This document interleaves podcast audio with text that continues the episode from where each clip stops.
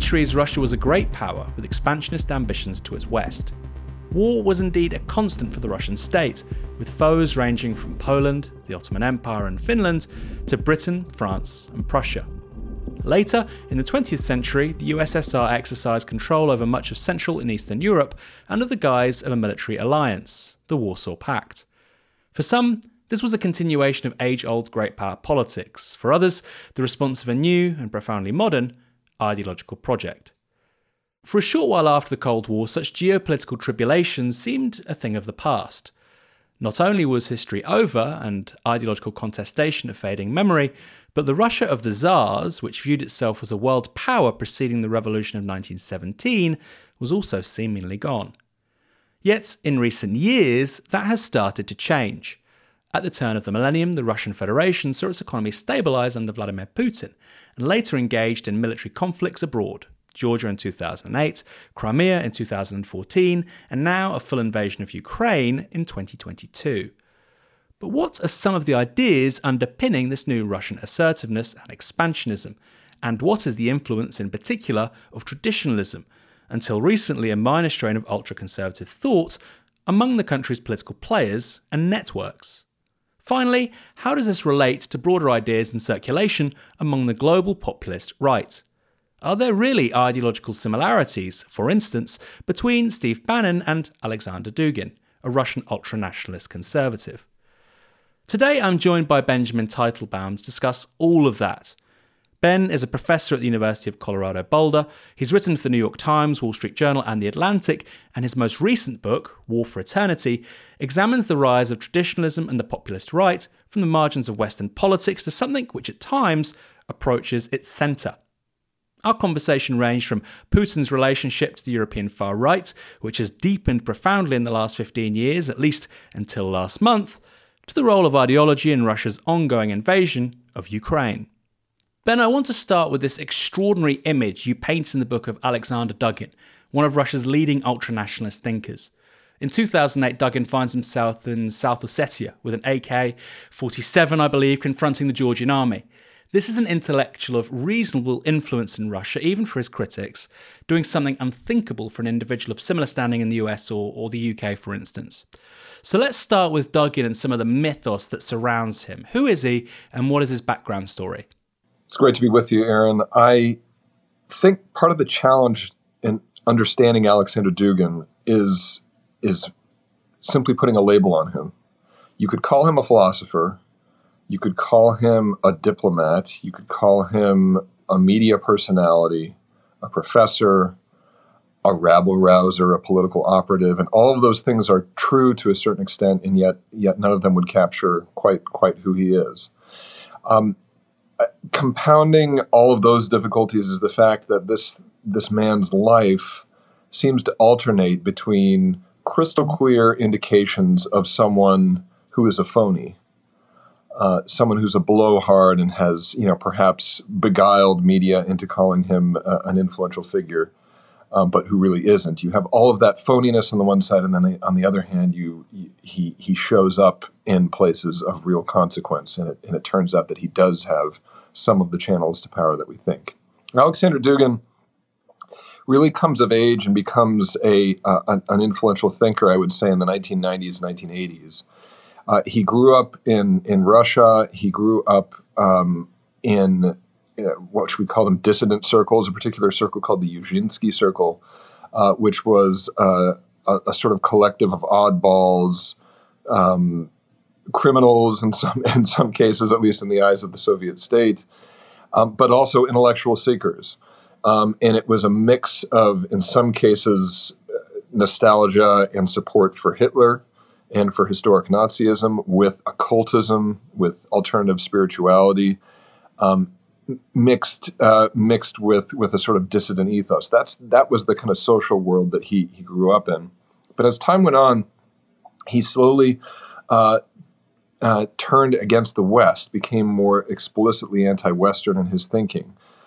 He had some connections with Soviet state apparatus through his family, and that might have helped him when he was a young dissident in Russia at least stay afloat, even though his life was being harassed in many ways by authorities. He still stayed afloat, but as the Soviet Union started to collapse, he decided that he wanted to play a larger role in what would come after, communism. And he started writing books. He started translating books, and his interest eventually coalesced in coming up with ways for Russia to oppose the West.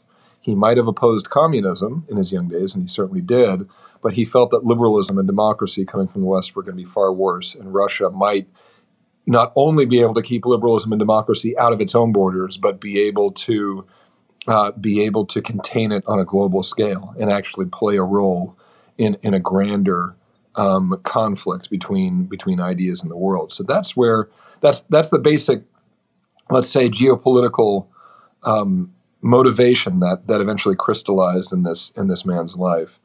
There's a question for me that springs from that immediately, which is, how typical was Dugin then of the kind of intellectual ferment coming out of the early 1990s? Because obviously in the West, the default was, okay, well, they've moved away from communism. That means all the big ideas now are liberalism, market reforms. Mm-hmm. Was there a broader sort of intellectual trend towards actually saying, no, we still want to carve out something uniquely Russian, whether it's the economy, culture, geopolitics? At a very generic level, Dugin belonged to a larger thrust in post-Soviet society, absolutely, in Russia, that simply didn't want to acquiesce and mimic the models of the West. Of course, and they competed against people, Putin among them, it must be said, who for periods of time experimented with the idea of Russia being, a larger state in this global liberal order. But among those who just seem to have a sort of reflex against Westernization and liberalization of Russia, Dugin still stands out because he was seeking for something with depth, not just an attitude, right? Not just a posture of, yeah, well, we're still going to be Russia, but wanting to understand, okay, well, what would that mean, and how could we find a radical, deep alternative to democracy and liberalization? That's something separate from communism, separate from the historic foe of liberalism, also, which is fascism. And it must be said, one of Dugin's first political projects, in retrospect, it looks like a sort of preparatory experiment for him. But he co-founded a party called the National Bolshevik Party, which attempted to combine National Socialism, Nazism, with communism. The justification being that these are the two historic foes of liberalism. Let's bring them together to make a more concentrated anti-American force. He played with that idea again. That just going to this speaks to his interest in contrast and in anti-Westernism.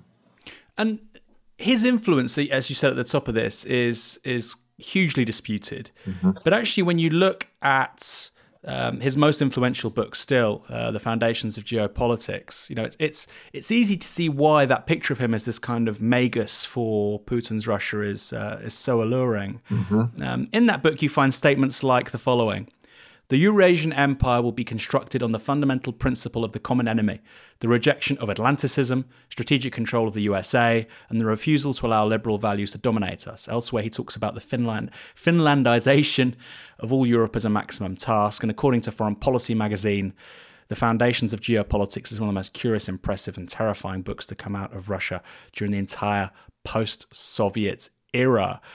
Now we're into the late 1990s here. So it's published in 1997. Like you say, you've got market reformers having to grasp with the fact that, you have this immense historical crisis hit the country in 1998. Russia needs food aid of all things. Mm-hmm. What happens here when we get The Foundations of Geopolitics? Because if you look at, like I say, some of the things inside of it, a call to cleave the UK away from Europe and so on, a lot of it reads like prophecy. Or do you just think that's purely circumstance? Who knows? Who knows? No one can deny that it reads like prophecy, and it goes even to greater levels of depth than just that. There are also sections of this book that describe essentially what happened in the 2016 election with Donald Trump. Almost 2 decades after it's written, where you did have Russian influencers going through social media attempting to foment internal divisions, racial divisions and racial discord in the United States for the purpose of weakening the body politic in the West. If you want to understand, so the book is written in that way. For Alexander Dugin, when he wrote it, he actually tempered himself quite a bit.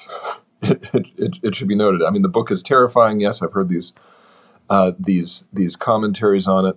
But part of its success was the fact that Dugin pulled out of the book what at the time had been a sort of ideological bread and butter for him, which was more philosophical, metaphysical, spiritualist justifications for Russian expansionism. By the time he gets to the late 1990s, he is at a place, he's moving away from the combining fascism and communism stuff and moving toward traditionalism, and starts to think, well, Russia needs to assert itself not just for the interests of a state, but because Russia could, in fact, be the new fount of tradition, the new wellsprings of an anti-modern element in global society that would push back against progressivism and modernism emanating from the West. And what Dugin did in Foundations of Geopolitics is he pulled all of that out, and he just put in the nuts and bolts of what he wanted to happen. Not a lot of why, but more how, let's say. So he's doing that, and the success of the book, and I still think the nucleus of his influence in Russia, if you want to understand him still today, is the fact that that book was a type of required reading for a generation of military elites being trained in Russia's military academies.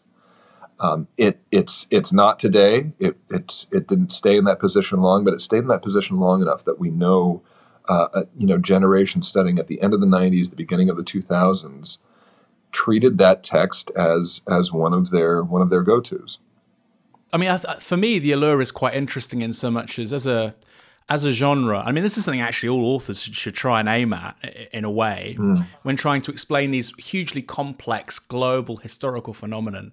He says, look, it's complicated, but I can give you just enough to make it explicable. Mm-hmm. You know, and that the sort of the ripping off of the Harold Mackinder quote, which is hugely interesting. And, you know, you still hear in circulation, who rules East Europe commands the heartland, who rules the heartland commands the world island, who rules the world island commands the world, etc. Yes. But like you say, what's absent is some of his more bizarre stuff, frankly. I mean, that's comprehensible to a Western audience, but things, for instance, about more recent views, maybe you can just sort of illuminate what they are. You know, he, for instance, doesn't think that biology and chemistry should be taught. He thinks the internet should be banned. Mm-hmm. So does he just sort of sit on that, or has that become a bigger part of his thinking in recent years? It's always been there. It was rather an anomaly that, you know, for however many pages that book takes up, that he tempered himself, that he was able to put the reins on his more eccentric ideas. That has always been there. It still is there today. Rather the text is the exception.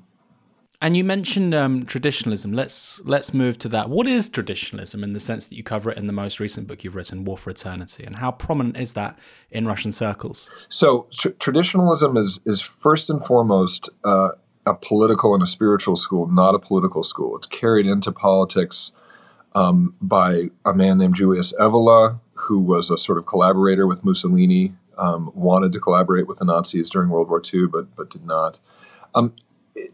Julius Evola and then Alexander Dugin. It asserts that ages and ages ago, there was a religion in the world practiced by people that was true and right, that got everything right, finally.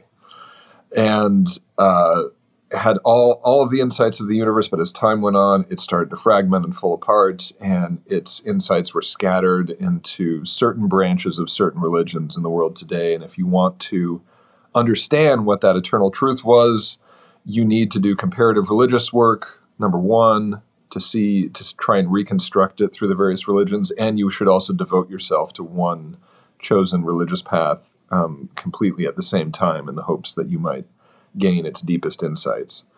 What matters for politics in traditionalism are a handful of ideas that its practitioners think belong to that eternal truth. And I'll just highlight a few of them here for you. One of them is the belief in cyclic time, a rejection of the idea that history proceeds linearly. Not just that what I'm saying now is now in the past, but also that we might meaningfully be building upon our history and our past to make something better than has ever come before. Traditionalism rejects that idea at a fundamental deep level and says instead that human society has typically been cycling through four ages, a golden age moving to a silver, bronze, and dark age, after which a cataclysmic event pushes us back to a golden age. And in that sense, it claims that we're never going to make anything better than what has already existed. For most of our existence, society is degrading, not improving or progressing, as a modernist would think. And also our archaic identities, social roles, dispositions are our fate and our destiny. So we're always in a process of becoming what we were before. We're never really leaving a situation. The other idea, just in introducing traditionalism, what's important to know for Dugin in particular, is also the idea of hierarchy in a stratified society. When traditionalists say that things are getting worse and that it used to be a golden age and we're going to a dark age, some of what they refer to in particular is the gradual erasure of social hierarchy, of a society very much modeled in the Hindu caste system, where you have an upper caste with priests on top of a caste of warriors, on top of a caste of merchants, on top of one of slaves. A hierarchy, in other words, that with priests on top and slaves on the bottom prioritizes spirituality above materialism, prioritizes immaterial ideals against material bodies, quality against quantity. And for some branches of traditionalism also, the Brahmin priests are understood as Aryans, opposite non-Aryans, masculinists, opposite feminists, a global north, opposite a south. Those hierarchies are seen as disintegrating as the time cycle moves forward. And it's not just that values of materiality, of let's say secularism, start to overtake society as time goes on. It's also a belief, and this is key for Dugin again, that as you move into a dark age, you see a new formlessness, that hierarchy itself dissolves, and it's not just a matter of a sort of vertical stratification that disintegrates, but instead boundaries of all kinds. That in a dark age, you see material, massified, feminized, non-Aryan values spreading by virtue of the absolute absence of borders in world society in general. And thus, for a traditionalist, the way to address that, the way to start to get back to a more glorified existence, is to resurrect boundaries. And it seems to me, just in studying this, in any possible way you can think of it. It's if I sit around in my room and I just think, well, how could our world be sliced and diced a little further? Where could we find a place for more boundaries? Then I hear one of these figures, going a step further and reminding me of a different way that our society could be separated internally. That's what they're going for. And this is the ideological roots. In Dugin's case, this is what he started studying in the early eccentric circles, is what he has continued working on throughout the publication of Foundations of Geopolitics up until today. This has been consistent, whereas all of the sort of dry, secular, strategic, political thinking almost seems a sort of afterthought in order to get to these ideals. Well, I guess they align is that idea of a post-liberal turn. Obviously, you have a post-liberal turn at the level of geopolitics, the demise of unipolarity, the demise of US hegemony, potentially the reverse of globalization. I mean, that's inarguably been happening, I think, probably for a decade, if not more. And then you seem to be saying that dovetails with a sort of personal handbook of conduct in not even in the moral and, more importantly, I suppose, the spiritual sphere. This all does sound remarkably. First of all, I mean, I see lots of that stuff on sort of far right Telegram chats and stuff. The sort of stuff that you really illuminate so expertly in the book. But as you spoke just then, I was reminded of Jordan Peterson, of all people. You know, the naturalization of what are effectively, or what we would consider, socially created hierarchies, authority. This hugely important incision between men and women. And then, of course, the more regular stuff we associate with contemporary liberalism, secularism, freedom of movement, etc. I mean, it does sound to me that actually, you know, this stuff has really infected mainstream centre-right thinking over the last 5 years, really, in particular. Is that a fair assessment? It depends. We might not want to put the causality in the place that you did. I think it's rather that when traditionalism enters politics, it's not an accident that it enters it in cultural conservatism. They're still not the same thing. We're still going to find ourselves at a place where Jordan Peterson suddenly, if he's in a room with Alexander Dugin, is suddenly shocked that he happens to be in that context. But the two of them could keep affirming one another's thoughts for a while, at least in the initial phases of their political agendas. Jordan Peterson talks a lot about hierarchy and order, too, right? And that we need to fight back against chaos. Dugin could support that in some ways, and he does see a sort of chaos in modernity, although I would point readers back to the concept of cyclicality here. What pushes time from an age of darkness into an age of gold for a lot of these traditionalists is destruction, is a certain amount of chaos. That's what the prophecy holds, and in their minds, order arises out of that complete destruction. So that apocalyptica is not as much a part of more mainstream conservative brands. Yeah, I guess somebody like Peterson, he has a Whiggish sort of theory of history. I think he probably would believe in something resembling progress. So I think that's an important distinction to make, and reason as well. I mean, when I say that the notion of kind of boundedness and stratification just can multiply and spread in all different directions. One thing we see with Dugin that we would not see with Jordan Peterson is a rejection of universal reason and human reason. Dugin would rather see a world with a multiplex variety of definitions of truth. In one of my interviews with him, for example, you know, I was asking him something very, very concrete. Were you at this place at this time? And he said, I don't want to talk about facts. And by the way, there's no such thing as facts. The world is just our ideas about it. And it parallels when he was talking about Russia's account of what was taking place in Syria. He said, well, we have our special Russian truth about it, and you have your American truth about it, and there's nothing in between. That sort of eccentric epistemological territory is not something where you would find Jordan Peterson. I mean, I should mention this now that you've indicated it. I mean, you've met all of these people, which I just find utterly remarkable. The book is amazing, by the way. It reads like a spy novel in parts, despite being hugely educational. But you've met Bannon, you've met Olavo, you've met Dugin. Who else is on this kind of coalition of chaos that you've met? Some of the other figures, some who I was really not able to write about much in the book, but were in Hungary. The political party Jobbik, I think, is fairly well known in Europe as being one of the more radical variants of the kind of right-wing populist family of parties. And they, too, had a traditionalist advisor behind a traditionalist party leader for a period of time, a spiritual advisor, although they didn't want to call him that. And I spent some time with them, and I've spent a lot of time in Scandinavia also with ideologues and politicians. Yeah, so now that you've said that, I mean, what's the broader movement for these ideas globally? You know, where are people most receptive to Alexander Dugin beyond Russia? Because we've got, like you say, Jobbik. He's been detained at the Greek border before. He regularly visits Iran. This sounds like a pretty extraordinary sort of sphere of influence. So if you could just talk about that for a few moments, that would be useful.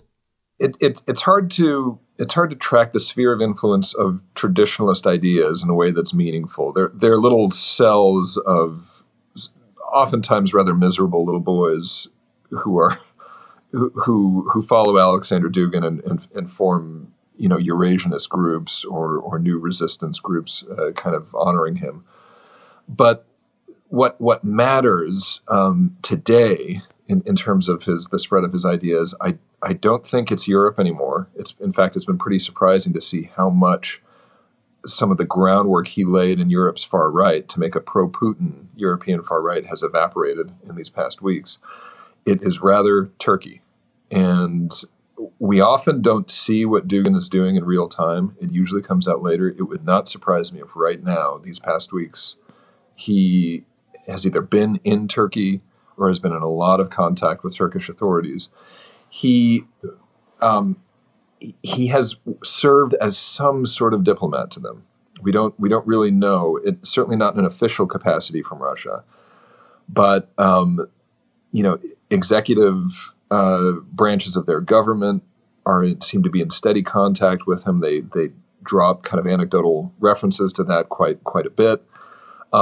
In moments of real intense diplomatic crisis, for example, in November 2015, when Turkey shot down a Russian jet coming out of Syria, and those three nations were in crisis with each other. They eventually worked it out, and then we found out months later that the negotiator between the three was Alexander Dugin.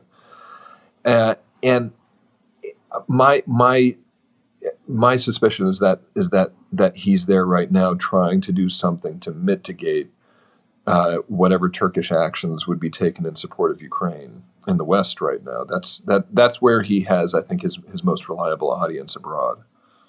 Just because of the geopolitics sort of line, the fact you say Turkey is quite interesting, because in Foundations of Geopolitics, he talks about three particular alliances, one with Japan, one with Tehran, and then one with Berlin, I believe. Mm-hmm. And, in that view, where does Turkey sit? Because, this is probably lost on most people listening to this. When they're familiar with the European far right, they think of white nationalism mm-hmm. and so on. But you do have this weird strain, particularly in Hungary, of effectively looking to Asia as the point of the sort of nationalist myth, yes. Not with Fidesz, but with Jobbik. So how does that work exactly? If he's, we would think of Dugin as a white nationalist. I mean, is he not a white nationalist? Because, like you say, he's going to somewhere like Turkey, or he's quite sympathetic to Iran. How does that work? I wouldn't call him a white nationalist. That's a pretty blunt instrument. He's a sort of ethnic nationalist for the world. He wants to see people retreating into tribal associations, and that will overlap with race. But that's. We would kind of be cheating ourselves of insight if we just said that. When it comes to Turkey, yes, there are nationalist parties in Europe. I mean, Jobbik and even Fidesz has some neo-Turanist ideas. This notion that really Hungarian racial and ethnic identity is Turkic, and if Hungary wants to find its place in the world, it needs to turn east, not west. But for where Dugin comes in, I think, supporting a lot of that, and why he had an early audience with Jobbik in its more radical days, he started to see potential for I think, geopolitical fruits and benefits between an alliance between Turkey and Russia. It was not embedded in his ideology. And if anybody is ever saying, well, I don't think Dugin is a real sincere ideologue, he's just doing whatever he has to do to justify Russian imperialism. This is one piece of evidence. What I'm about to describe here is one piece of evidence supporting that. He rewrote sections of his books, most notably The Fourth Political Theory, to include Turkey in the network you just described. Right. To say that, yes, the Ottoman Empire and Russia have been historic foes, but we actually have more in common than we realize, and we need to be imagining a future where we actually combine to own and coordinate Eurasia, this great island in the world. And the fact that he was willing to do that certainly attests to. To a sort of prioritization of political expediency over ideology. There are other ways in which that doesn't seem true, but here we definitely saw him being willing to put forward this alternative interpretation and bring Turkey into the fold retrospectively.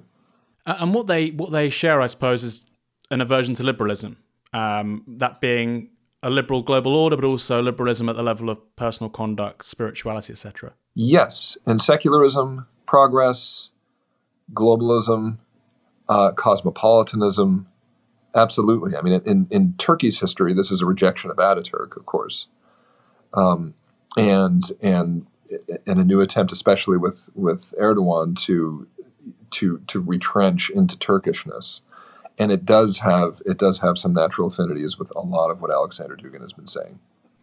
And where does China fit in all of this? Because you have this interesting sort of side play with Bannon and Dugin, and they're sort of actually they're working alongside different Chinese interests, different factions within Chinese politics. Yes, Steve Bannon, Trump's former advisor, met with Alexander Dugin, despite the fact that Dugin wouldn't answer my question about this in the first time I asked it. They met together in Rome in November 2018, and they were each attempting to influence one another, it seems. They both shared this background in traditionalism that we spoke about earlier. But for Dugin, he looked at geopolitics today and thought that China, with its communism, with the power of its state, with its affirmation, in other words, of a collective opposite Western individualism, that China represented something sacred in global politics. And that if China could be strengthened, it would push back against the decadence, the globalism, the individualism of the West. Bannon, also working with the traditionalist mindset, came to a different conclusion. He saw in China massification, mass materialism, secularism, and globalism. That in his mind, a globalism, I should add, that outdoes the globalism of the United States. That China was essentially flooding the world with the products of cheap labor, integrating everyone into the same economic system, and erasing spirituality and local sovereignty and local distinctiveness in the process. So the two got together to try and argue in that way, and Bannon was attempting to convince Dugin beyond that Russia, at the same time as China is a decadent other, Russia actually belongs within the sphere of the West. And his argument was that Russia is Christian, and that Putin is a nationalist, and that Christian nation states are the sort of deep cultural, spiritual model of the West. And it makes sense, therefore, for a traditionalist, spiritually based geopolitics and world order for Russia to be part of the United States and Europe, and potentially with Europe's other satellites, which included, especially for Bannon, Brazil. All of that would be opposite China. The two of them didn't agree and couldn't work that out, even though they were both amused, it seems, with each other and happy to be speaking. It was at least a very strange attempt to leverage these ideological connections to try and make a change in a political order.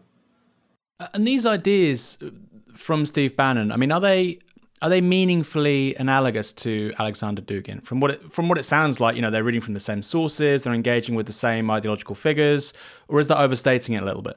Well, they have they're working with the same standard, at least officially. They're both trying to fight against mass homogenization, mass secularism, globalization, materialism.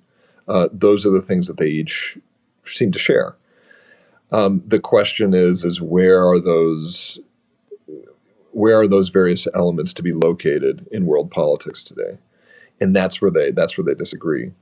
Traditionalism is not. Remember when I was explaining it? It's a philosophical or a spiritual or religious school. It's not a political theory, and the fact that it doesn't explain so much leaves room for these types of disagreements.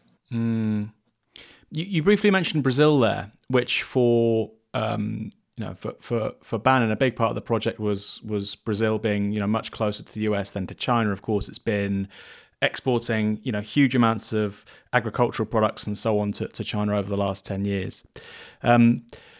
Olavo, you know, I'd heard the name before, but I think this book really opened up the sort of thought architecture and the influence of the guy over Bolsonaro. Can you talk about Olavo a little bit and how, you know, he kind of represents a Dugin figure to Bolsonaro?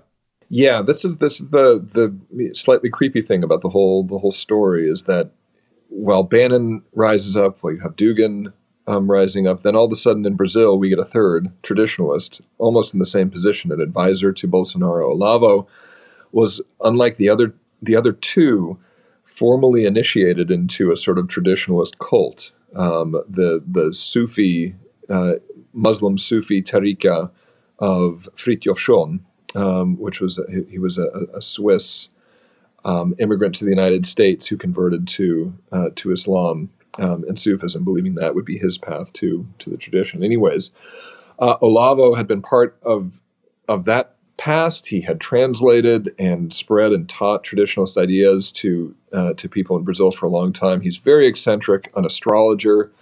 Like Dugin, he's very hard to put a single label on, and became a journalist with an absolutely ferocious pen, vulgar, in ways that go beyond really some of your wildest imaginations. He would go out in public and just skewer people in Brazil.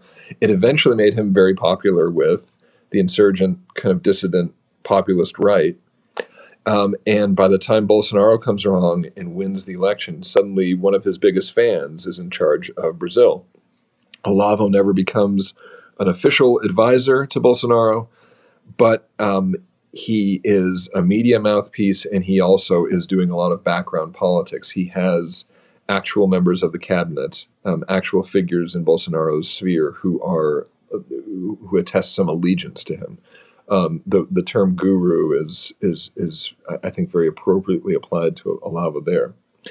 But to bring him into the conversation we were just having and the debate between Bannon and Dugin, I think a lot of what Bannon brought to his conversations with Dugin about geopolitics actually comes from a debate that Dugin and Olavo had earlier, where the two of them had this conversation about traditionalism and geopolitics and where would spirituality be promoted. And Olavo spent most of the debate just attacking Dugin and saying that Russia in no way could be seen as some sort of spiritual font, and China neither, that they were both deranged, evil, militaristic, crude, idiotic, brutish societies that seem to do nothing but want to export their mistakes to the rest of the world.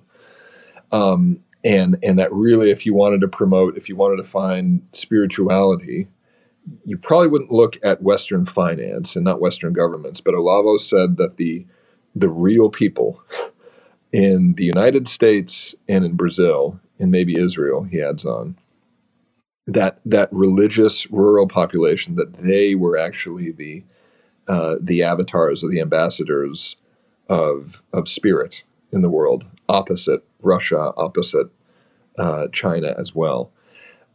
That's where he was. It didn't take off in traditional circles. Olavo was not. It's not like the two of them were fighting over this esoteric religious community spread throughout the world. But it set the stage, at least for Bannon to come in and use it to try and lobby Dugin later.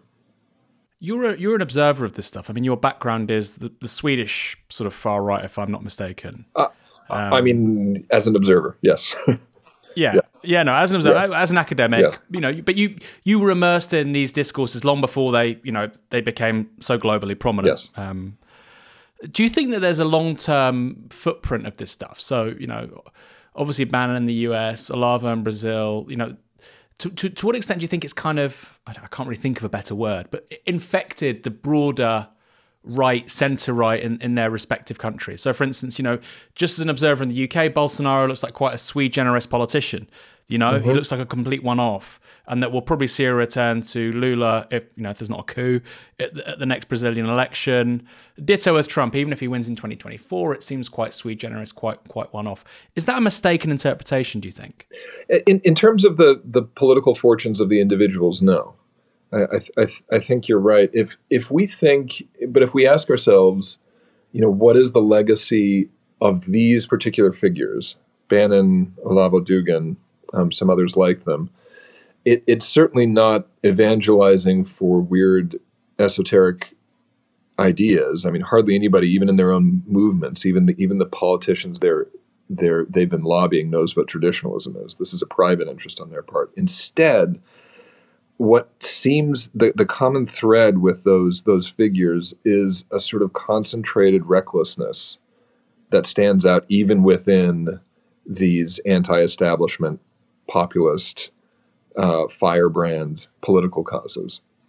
They have been the ones, if it's Bannon, if it's Bannon's opposition to democratic process, to governmental norms, to media norms. If it's Olavo's opposition to science writ large, if it's Dugin's warmongering, they have been the ones to push a sort of radical rupture in behavior with their politicians. I happen to think that that's intelligible within some of the teachings of traditionalism, the fact that it does not place any value on construction. It does not place any value in immediate precedents. In respecting the institutions and respecting norms. Instead, it places value in destroying it all and letting the currents of time reconstruct something. But it's to me, that's still very clear, and I think that's their legacy, is this no-holds-bar attitude toward dealing with opponents and pursuing your ends. I mean, the Europe's far right over the last 10 years has been extraordinarily close to the Kremlin. You had the Front National, I think they were called Rassemblement National now, you know, were loaned 9 million euro from Russian banks. I think they were offered something like 50 million euro. Previously, you had people like Farage, Salvini, Trump, all very, very close, or openly saying that they admire Putin. Do you think they'll shift now to some kind of default anti-Russian Atlanticism following recent events in Ukraine, or is that simply too big a jump for some of these people, given their more underlying, deeper ideological interests? I think it's going to be hard to support Atlanticism, or to be enthusiastic about, you know, Western finance or something like that. I think they're in the wilderness right now. They I've been happy to see how quickly they have turned on Putin. It's a certain testimony to the fact that the reaches and the expanse of disinformation of media echo chambers notwithstanding, there are certain facts on the ground that still assert themselves to everybody. But what replaces this orientation, I'm not sure. I have seen in some circles, these have been, by the way, some more radical, like Richard Spencer, for example, an American white nationalist, has said, you know what Russia did? It galvanized the West and increased Western consciousness of itself. And this is wonderful. And we should celebrate this event for that reason. That could be the response. But these are, as you point out, I mean, these are political causes that for so long have constituted themselves in opposition to the EU, to, you know, connections with the United States, to viewing indeed the West as Dugin views it, as this center for liberalism, for individualism, and the negation of national identity and collective identity and national boundaries and theocracy. So I don't know, but they're certainly moving. I think that there are very, very few of them showing signs of digging in their support of Putin and saying we're just going to stick it out with him and we're going to come up with ways to rationalize what he's doing as being good for us. That's not happening. Going back to Russia, how mainstream are these ideas of Eurasianism and Russian civil society? Because you've got Dugin as a editor-in-chief at Zagrad TV, which is a TV channel owned by Konstantin Malafeev, is a very powerful Russian tycoon. You don't really hear much about him, who's kind of bankrolling a lot of the separatist movement in Ukraine. Yes. So, you know, this is a influential ideologue. I mean, that's, you know, it's kind of debated how influential, but he's the editor-in-chief of effectively a TV operation which is modeling itself on Fox News. I mean, that sounds like it's here to stay in terms of domestic ideological infrastructure in Russia. Yes. And Dugin is very shrewdly, in those contexts, he presents a kind of watered-down version of himself in the same way he did with the Foundations of Geopolitics book. There is this Eurasianism that comes out in those settings that is aptly called Eurasianism light. It is a discussion of sort of Russia's inherent right to assert itself in its areas of privileged interest, and to say that, well, the boundaries of the Soviet Union were not just random, you know, economic political boundaries. In fact, they reflect a deeper cultural community, and that shall be our rationale for asserting ourselves and setting boundaries around the West's incursion into this domain. And to lightly say things like we heard from Putin in his speech, to say that, well, Ukrainians and Russians actually are spiritual brethren. We have the same spirit as one another.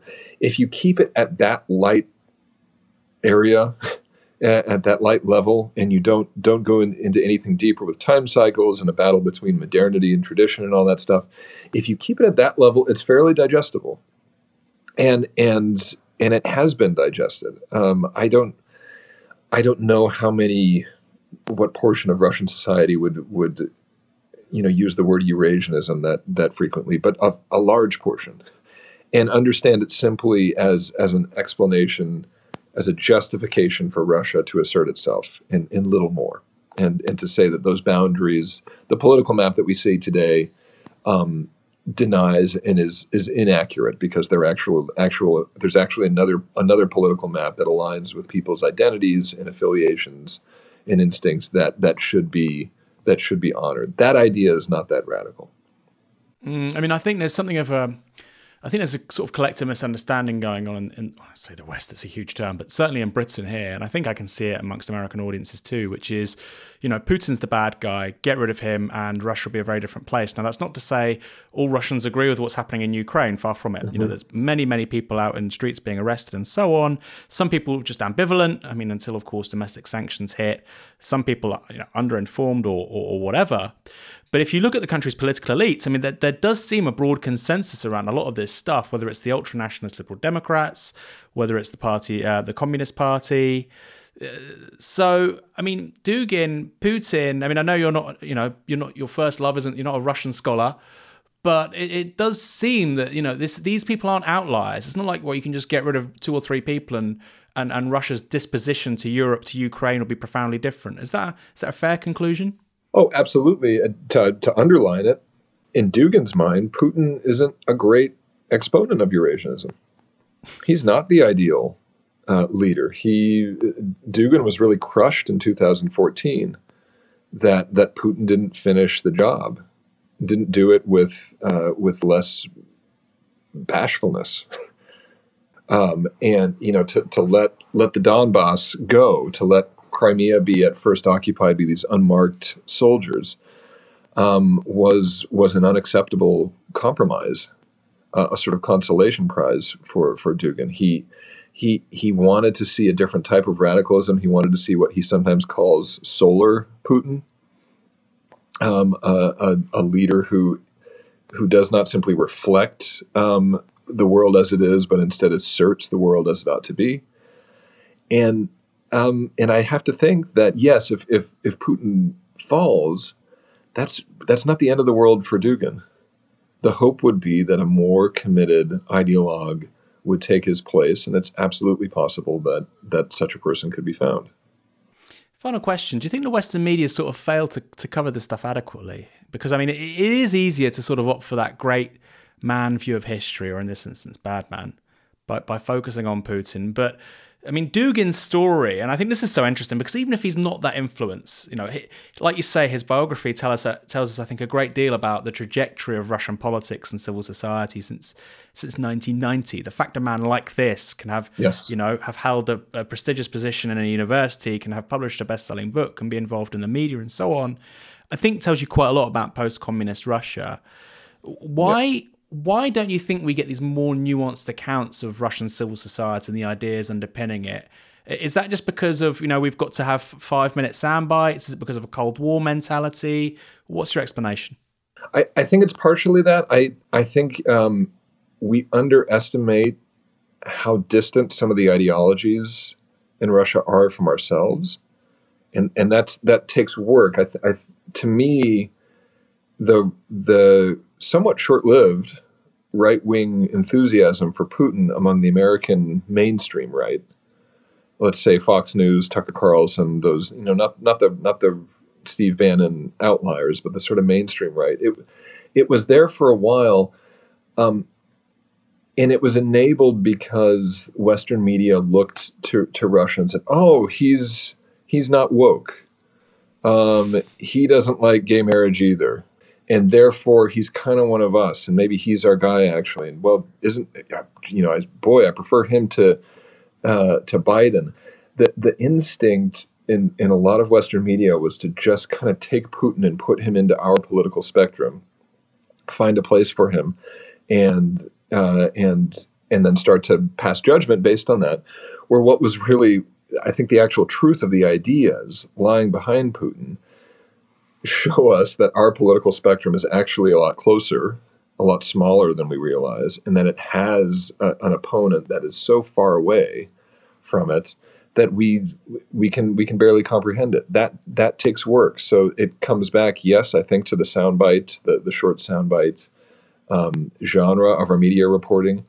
But you also have to expand your mind a little bit, and it's very unsatisfying given our domestic political debates. It's very unsatisfying to say, you know what, the conclusion of my curiosity is that our day-to-day fights with one another are actually not as grand, are not playing out over such a great expanse of ideological territory as I think they are, because there's actually an alternative that is further from us, that no one really wants to do that.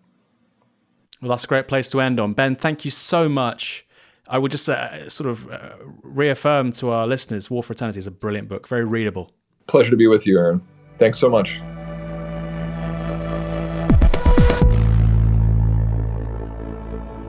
This broadcast is brought to you by Novara Media. Go to novaramedia.com/support.